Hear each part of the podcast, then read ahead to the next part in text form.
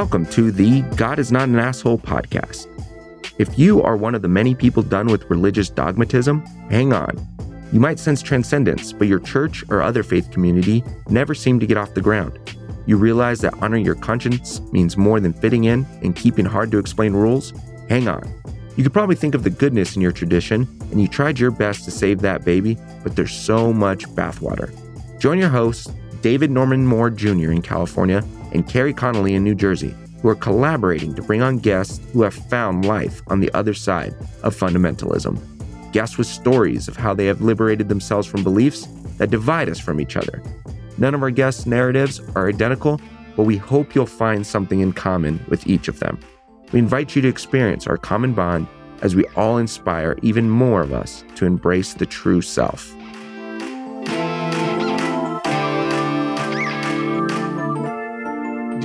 Barb um, and everybody. We're talking with uh, Barb Parmet, who I met originally through Jewish Voice of Peace, and now she's on the uh, the executive board of the Santa Barbara affiliate of the NAACP, and just in the community.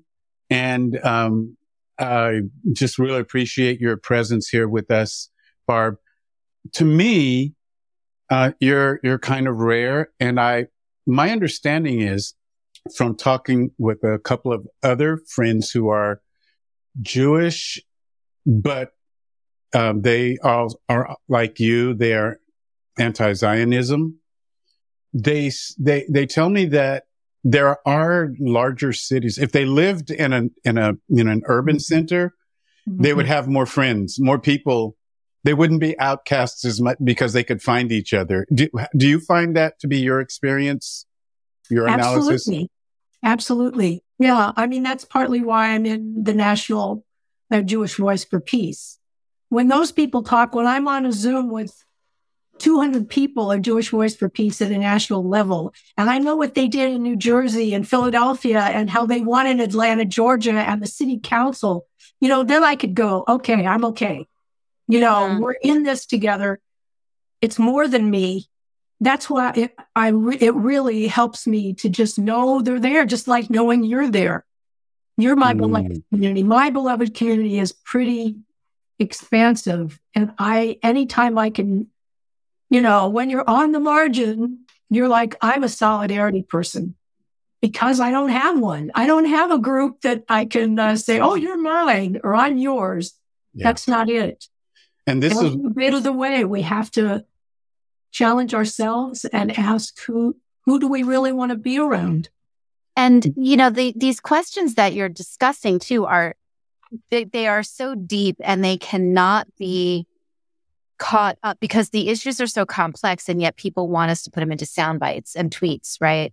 And so I know that uh, as somebody who is both deeply um, aligned with with wanting to resist and combat any sort of anti-Semitism that people are experiencing here in the United States. At the same time, I can hold that and at the same time critique the nation of Israel for what they are doing to the Palestinian people, right? It doesn't have to be a this or that, but people want to make it a this or that, right? So if I speak out about the ways that the Palestinians are being brutalized by the Israeli regime, and then over here, then automatically I'm I'm an anti-Semite and and I can be of no value in the in the resistance against white supremacy here, right? Or white Christian supremacy and patriarchy here. And and so I think that's one of the things that that I really try to speak out against in the work that I do is is it, it, it trying to expand people's minds and, and abilities to hold paradox and to hold more than one truth at the same time, right? It's, it's frustrating to me and it feels very lonely, like you said. I do want to say one, I can't say one thing because you say the word anti Semitism and it just, it's so challenging because I've been in, I started at one point, we were going to have, have a discussion with a few people from Jewish Voice for Peace about anti Semitism. All hell broke loose. You know, the Christian felt totally attacked everybody felt attacked in every way. And now Jews themselves are weaponizing it. I mean, that's the thing that the right wing has done. They've weaponized anti Semitism so that real anti Semitism, when people hate Jews, that's anti Semitism for no reason. And that can manifest in many ways. But when we're talking about the Israeli apartheid regime and the occupation of the Palestinian people, that's not anti Semitism. That's Correct. just bull, bull bucky crap. You can say it. You can say it. this is not it's a family show. yeah, no, it's just not. It, you know, but yeah. they they have a big voice, and there is a lot of investment by the Israeli government. It's called Hasbara. Hasbara is a word of uh, they use it. It's propaganda. Mm-hmm. And these, one of the one of the ways I've seen that play out is in trips that subsidized trips for church staff members yeah. that are over to Israel where they are filled with you know all of the horrible things that the the terrorism of the Palestinians and like quote I'm using air quotes for those people who are just listening right all of those those um eh, justifications for for what the government is doing justifications. And I've, I've spoken with people who've come back and it's as though they are, they have consumed everything uh, and, and are regurgitating it back as it's their really, own thoughts. Okay, it's so, fascinating. So I'm one of the people who was sponsored for one of those trips who didn't come ah. back enamored of the political power. Um, you know, I remember go- visiting there were 15 of us. And I remember visiting this, uh, this school that had teachers, some of whom were Jews and some who were Arabs.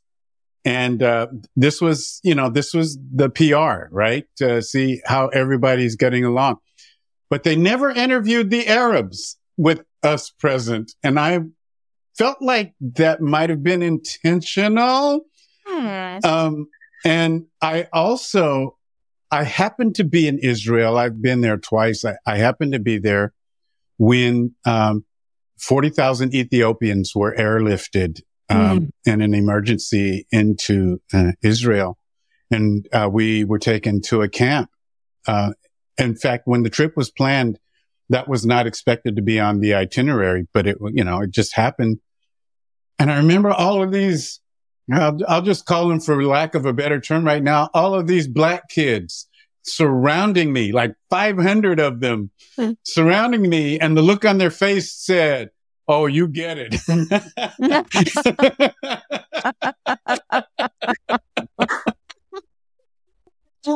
yeah, that was, that was some, that's, that was very memorable. Well, when the staff member came back from Israel at my church, and that is as a member of staff, he came and he debriefed us, right? He basically regurgitated all of the propaganda that he heard. And oh, yeah. I, That's the point. I questioned it. That's exactly the point. and then I was supposed to go and regurgitate it, but I was questioning it and I was resisting it. And I was very well reprimanded by the pastor and basically told to shut up Ooh. and stop asking questions.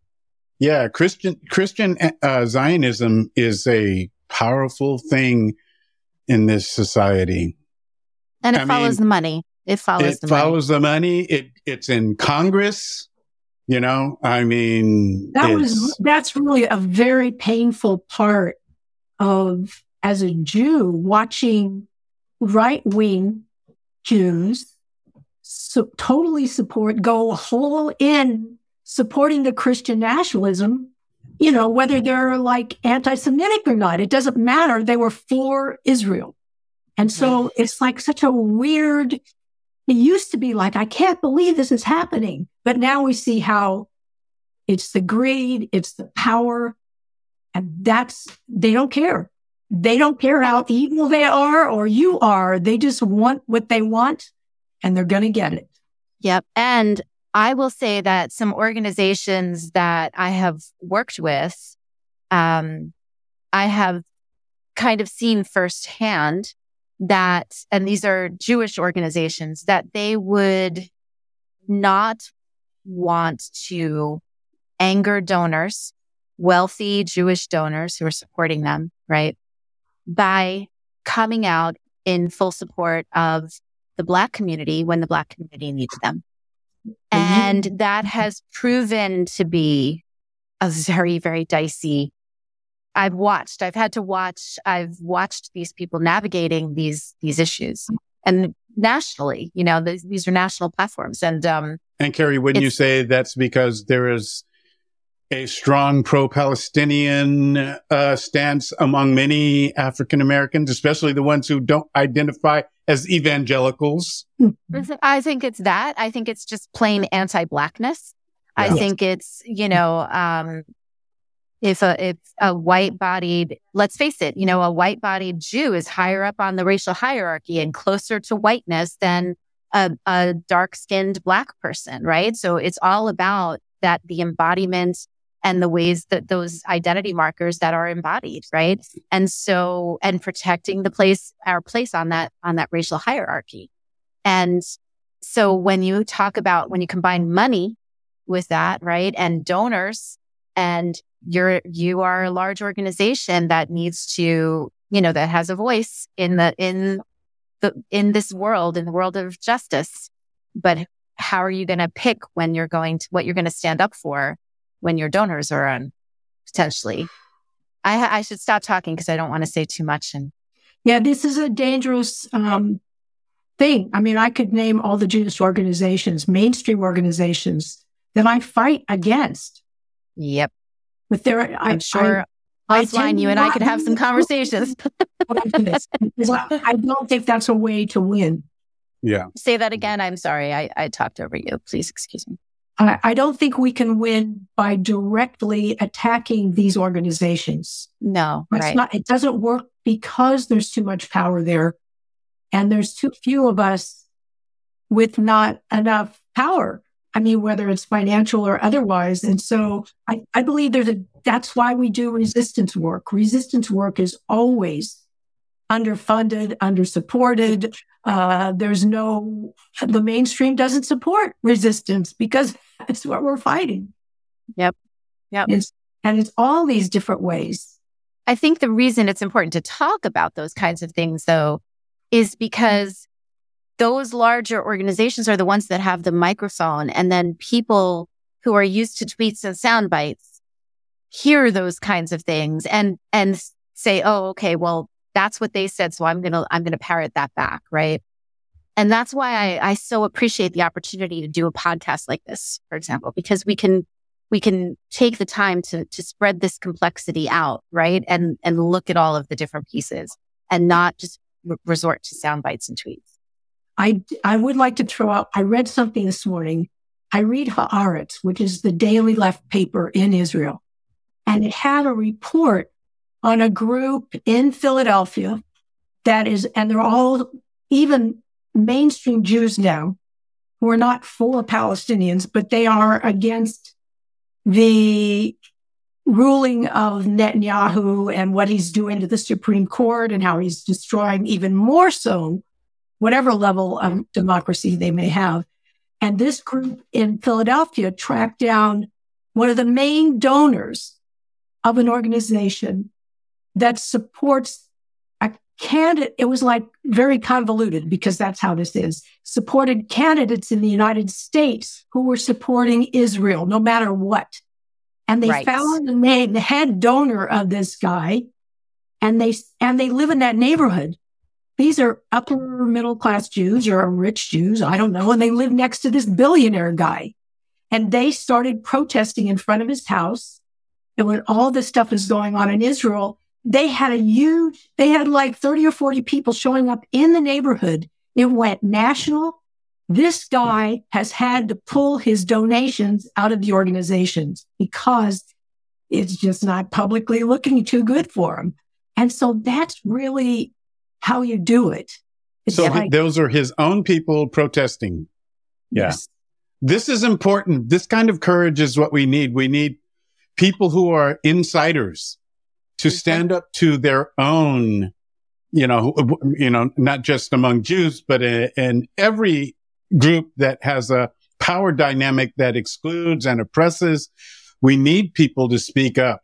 We're, we're calling for this kind of courage. And we're also calling for for us to connect with one another in whatever way, you know, even if it's kind of transient, we need to know each other. We need to know that we exist. Yeah. You know, um, you know, there, there may be a future relationship between Barb, between you and Kerry. Kerry lives in New Jersey, so it may not be as likely as us who live in the same uh, city. But the thing is, is that we need to know that we exist. And that's the purpose of this, this podcast. You know, this show is about get, you know, telling everybody, whoever will listen that, um, your courage matters. Yeah.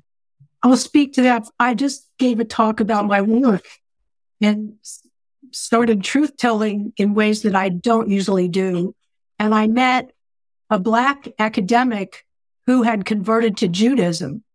And she, we have the best conversation because she's anti Zionist as well, but mm, has these different connections that I, but she, we would never have known each other if I weren't in, hadn't revealed myself. And so this courage you're talking about, it, it's scary. But then all of a sudden these worlds open up to you and you connect with people like yourselves. And New Jersey is not that far when we're talking about struggles, when we're talking right. about showing up, when we're talking about, yeah, making these things work. So here's my question. And this is the question that I always come down to in my own work. It's the driving question. You know, I, I always say that white people have a failure of imagination. And that's why we cling to white pseudo supremacy. I call it, um, cause it's not true. It's not real. so I call it pseudo supremacy, but we, we cling to it because we don't know how to, how to be white bodied without being white, without aligning ourselves with the construct of the power of white supremacy. So what what is your imagination for something new? What is your imagination for a way to be um, Jewish and not Zionist, perhaps, or whatever, however you would describe it? What is your imagination for the new thing? That's what we talk about. I think for Jews, I mean, I haven't gone through this for so long that it's not really a struggle for me to talk about my Jewish identity anymore. I'm not ashamed of it. I'm not ashamed of who I am. And bringing up Israel is not a problem, bringing up Palestine. But for people, I know this is true. It was true for myself 20 years ago. How do, how do people, how can we bring them in to face themselves? Because it, Yes. whether you're Christian or Jewish, if you have to face this baseline of like, they are not telling you the truth and they never have told you the truth. And if you Right. face that, then it's like everything collapses. And when it all, col- that's a very, very challenging spiritual, psychological, every single way It can destroy your, your community and your family. We know these things. So it's Yep. not a simple process. Yep. And so courage, say who you are, be willing to look at yourself. I mean, that's what, that's what we've done. so to to to, to take that even further because that's the next step that's the part that i and i and i'm going to tell you i think it's a trick question because if we knew we would have we would be there already right, Right. but Right. but that's that's always the edge that i'm trying to push us toward is once we do once white people do the deconstruction of of white of our white identity. Once men do the deconstruction of their patriarchy and once zionists do the deconstruction of of that right what do we then come together to create? What does it look like? How does it Mm. feel in the body? What does it look like for land ownership if there is even land ownership after that right? That's the imagination i want us to drive drive us to because otherwise we just end up here in a, in a circular sound box echo chamber right? So what do you have do you have thoughts about that? What that imagination could look like beyond? You know, again, I this phrase was given to me a couple of years ago, and I, you probably have already heard of it. But to live at the speed of trust, mm-hmm. hmm.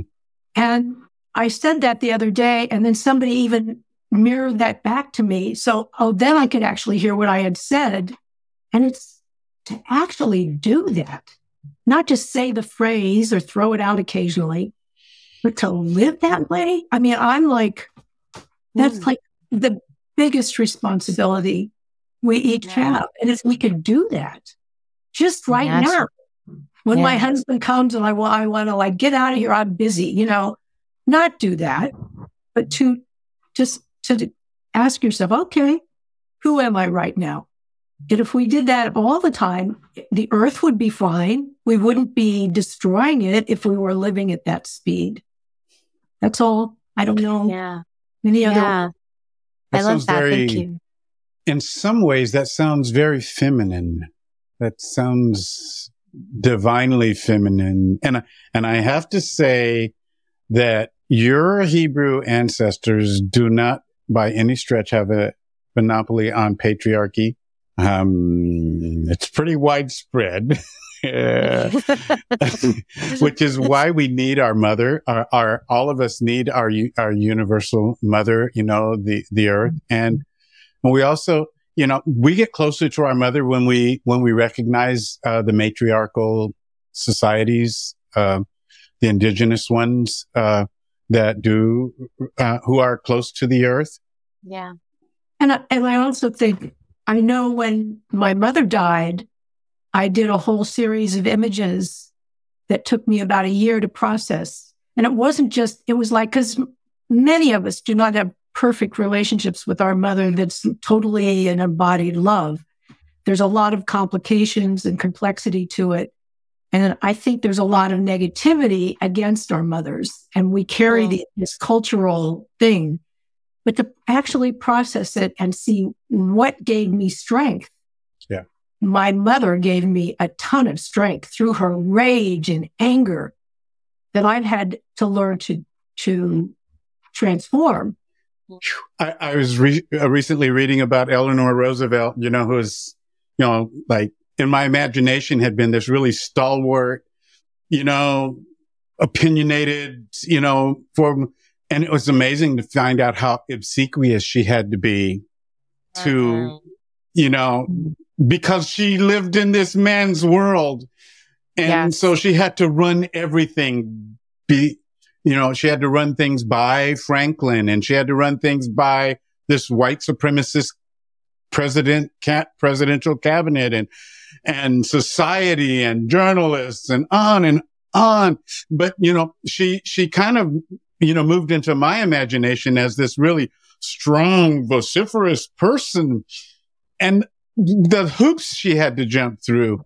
And so I think that, you know, we have lost so much by, by forcing women into these small places and turning down the volume on their voices. Oh my goodness. It's a, it's an ongoing tragedy. I, I so appreciate and I always get chills and I'm getting them now whenever I hear a man speak like that. And mm-hmm. it, I just, I'm so grateful when I hear men who understand that because that is the rage that wants to come flying out of my mouth almost daily. I just saw, I was looking while you were talking on Instagram because literally right before we got on, I was trying to find a post that I saw where, um, and I can't remember, it was a famous woman along the lines of Eleanor Roosevelt, but it wasn't her, where she said, it's not that difficult to be called a difficult woman because, you know, it like, there's, that's why there are so many of us because it doesn't take much Yes, I read that. any, yeah. yeah, right. And so, and then of course, I'm thinking about, um, you know, having, I'm on the dating apps, Barb. It's a fun adventure, let me tell you. And so many times, um, just one on one in, in particular, I, I was told uh, we were having a conversation and I got the not all men comment. Not all men are like that. And I'm like, well, that's just like saying not all white people. And he said, oh, you're triggered. I'm like, I'm not triggered. I'm educated and passionate. like, like, how about you don't explain my emotional state to me? You know, it's just, it's, it's amazing how, um, and so I always, one of my things is instead of asking me to be nicer when I talk to you about my oppression, how about you be more resilient in hearing about my oppression? Right. And so thank you, David. I just appreciate you so Well, much. you know, it's all intersectional, right? It's, Uh, uh, you know, 100%. we're- we, I, you know, Ubuntu, I am not me without Yes. you. And, yes. you know, uh, you know, every, every time we meet in person as a church, we pretty much hear there's a, uh, I don't know if you know Vivian Storm, Barb, but, uh, she's a transgender, um, Oh, I do Um, know. I do know her. I get stuff in emails every day. Okay. Yeah, Yeah. Well, you know, she's every time we meet together, she we have her sing. You know, I sent her this past Sunday. I said, "You are our church's identity."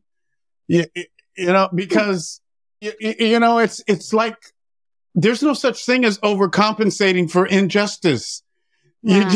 you just you Mhm. just can't do enough. You you you have to uplift those who have been marginalized and endangered. You can't do too much. So, I uh, and that. contrary to you know, mm, yeah, co- contrary to popular opinion, we can do more. We can do more for women.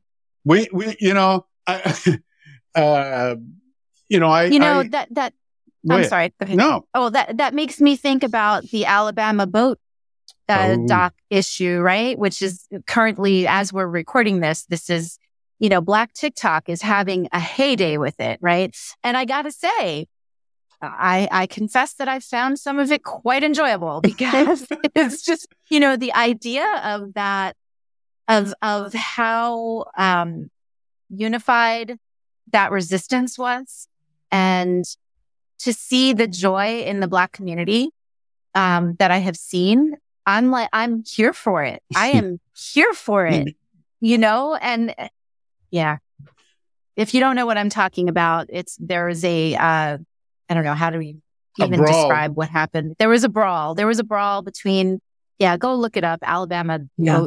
brawl. You'll find the videos if you, if you haven't already but yeah, it's it's pretty it's pretty amazing. Some of the very funny and um and very poignant things that are being passed around, especially on platforms like Black TikTok. Well, my my daughter sends me all of those things. She's yeah, she's into that. She's like, and she figures uh, my parents are too. So she sends me, you know, she sent me one with the the soundtrack of Jason Aldean's song "Try That in a Small Town," and Uh huh. Uh-huh. yep.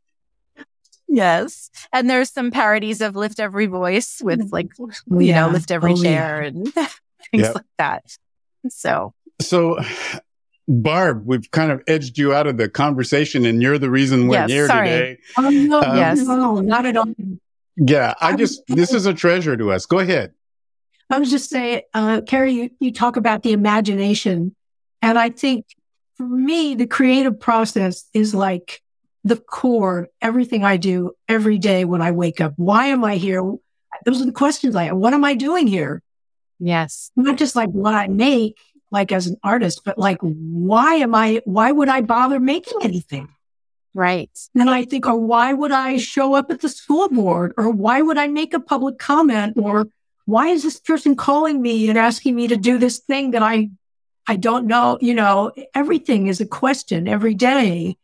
And the imagination is our only way of developing a response, our, cr- our Mm. personal creative process. That's how we work. That's how we can resist in a positive Love way. that. I do love you find do you find your practice informs you you know so that you can release your imagination that is one of the only ways. That's why I practice it. I'm, I know that, you know, when these things are, tr- are triggered, your mind goes round and round and down and down. it's like an endless, endless thing. But if for those with a spiritual practice, that's what you do. You stop, you look inside and, and in my tradition, everything arises, then it falls. That's it. And if you can stick with it long enough, it will collapse on itself and there'll be nothing left. And your own ideas just, they collapse. All your pictures collapse. Everything collapses. And then something else always arises. And once you can see that recurring pattern, it's like, oh, okay, let me, let me get off the train I'm on and move over here and allow things to settle. That's why they love the, the, the symbol of the, of the lotus is so, Mm. Mm. you know, it's in the mud. It grows. It has to be in mud, water and mud. And so all that dirt and crud of the earth, that's what we blossom with. Is this tell us what it means for you to celebrate your connectivity to everything to the universe Well, the practices I've learned for the past 30 years, you make vows. And I remember when I heard the Bodhisattva vow, you know, I will save all beings. And you go, what the heck is that about, man? I, I can't even figure out my own life. How can I help anybody else? Well, and but as you penetrate these these ideas, the these ideas of emptiness, emptiness is like the key point. And emptiness is simply that arising and falling. It's just the arising and falling. And there, they have all these words and concepts and practices, negative and positive, and how you take in the world and how you transform it through your body. And I forget what the question was, but uh, what was the question? Well, how you how you acknowledge and participate and celebrate uh, your connectivity with everything. And actually, I'll go back to my Jewish upbringing, which is after World War II, when the idea of this will never happen again. What the Nazis did will never happen again. And I don't know why, but for me, that meant for anyone ever. Mm. And I don't know how anybody else came up with only my people mm. or only me mm. and only people who look like me or come from where I am. We can never let it happen to us again. It never meant that to me. And so at a very, I just, it never, and I traveled. I traveled when I was young. I was fortunate, but it's like, how can you, all these amazing, amazing beings and not just a human being? I mean, how could we, it just doesn't make any sense to me in any way for us not to be all connected. It just makes no sense.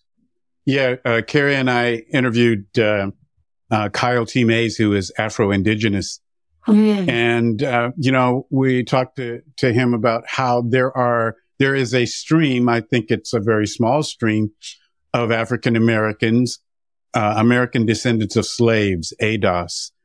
I know we're not mentioning groups here today, but, uh, that, that's out there. but their, their consciousness is, you know, it's regarding reparations and it's, it's of a specific black population you know, you can trace your ancestry to, you know, to, to enslavement, but they don't want to talk about indigenous people. Mm. You know, yes, we are, we are stolen bodies, but we live on stolen land, but that's not part of the conversation. Mm. And I do have difficulty with, you know, narrowing this down as you know, you just said, making it about, you know, my people, if you will. No, it's about people. Mm-hmm. Yep. One of the very interesting dynamics that I encounter as a white bodied person of Irish descent, right, is the whole conversation of, well, first of all, there's the whole ridiculous idea that our, the Irish were slaves too. We weren't. Let's just, let's just confirm that right now. But, but the idea of the fact that the Irish came from a struggle in Ireland that was very oppressive. It was based in imperialism and colonization. So in many ways, um, in many, but not all, but there, there are some similarities. But then they came over here and within, within one generation were able to assimilate fully into whiteness and have forgotten, have forgotten. Right. And so they, they now, so many of the, the family that I came from associate and have fully assimilated into whiteness in such a way that they enjoy all of the power and have forgotten any of their struggle unless it suits them, right? Or have the struggle of our lineage, I should say, not their struggle because they didn't struggle, but, but the, the struggle of our lineage, right? And so it's just, um, it's fascinating to me that the more we can assimilate, the more seamlessly we can assimilate into the white. Well, Kerry, white patriarchy. Kerry, yes. yes, the Irish have done that, and Barb, Jews have done that. But there's some mm-hmm. black folks who've gotten lost too. Indeed. Indeed. Yes. We've seen a few of those on Fox News. well, actually, yeah. the idea, the idea of passing, you know, I never thought mm. of myself in that way, but more recently I see very much I am, I have passed as white my whole life. And I, I was grateful to be able to do that because, and, and when I started hanging out with the community and people of color who, who can't do that, it made me even more clear. Okay. How do I use my power? How do I use Right. my privilege of being white? Yes, I can walk down the street and, and I do use it Mhm. and I'm aware of it. And I think that's the key point Mhm. to know when you have those privileges and how to use them. Yep. Uh, you know, speaking of passing, um, long, long ago, I, I read a book called, the title was The Personal Librarian. Hmm. And, Mm. uh, this woman passed pretty much her whole life. She was African American. Hmm. She became, I mean, it, it's a historical fiction, but it's, you know, I, I mean, based on actual events.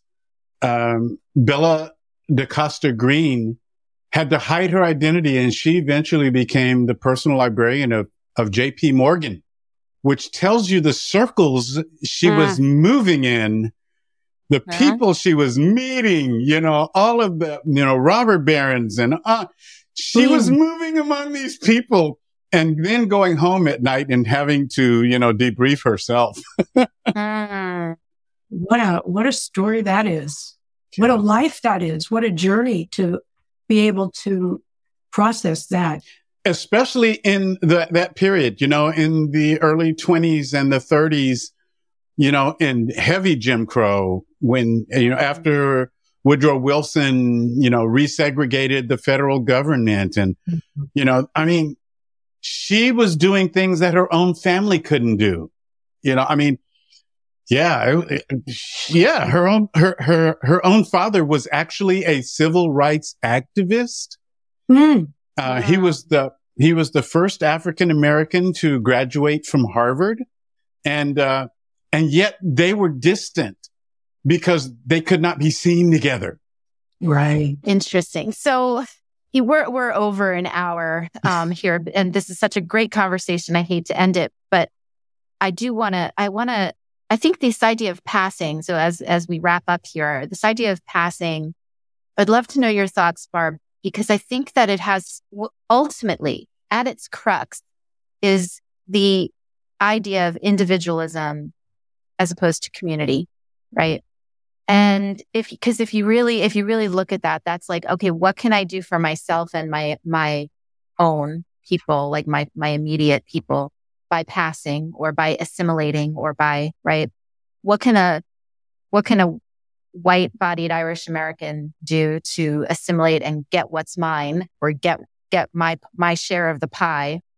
And I don't have to worry about my black and brown siblings or my Jewish siblings or my LGBTQ siblings, right? So like, how do we move from this place of individualism to communal wellness, right? I think that's kind of the crux of that, of that matter. I don't know. Do you have any thoughts in, in closing on that? I think always, and that's uh, the new somatic. Uh, what do they call it? I don't know. I can't remember the name for this new. It's not new, but it's been the past twenty years of including our body in our practices. Yeah. Um, it is always our own body in relationship to the community. Yes. And that's the only way I can practice anything I do. And that's if you're doing community work, that is always. And you have to take care of yourself. So when they say you're taking care of your body, it's in order to be a part of something greater. If you can't take care of yourself, you're no good to anybody else. But if you're only good to yourself, then you're not helping anybody else. I love that. Thank you. Thank you Thank so you. much. Barb, the fact that you exist and you have, uh, you know, entered this space and occupied this space in particular, I think is, you know, uh, it's, it's helpful for, for Kerry and myself, but I think that there will be many, many people who, I I don't want to overstate this, but who are going to be rescued by you. Yeah. Um, and sometimes we just need to be rescued from ourselves and our ideas. We need someone to help nudge us. You know, we've all had that. We wouldn't be here if there weren't people participating in our redemption. Indeed. So- Indeed. With so much grace. Thank both of you. And David, just having you you are the reason I wrote this piece. Mm. You nudged me. And so I had to go through a lot of things to get that little piece on that paper. You know, so I'm super grateful to you because it's been so clarifying to me. And that clarity that we feel, that's, that feeds us.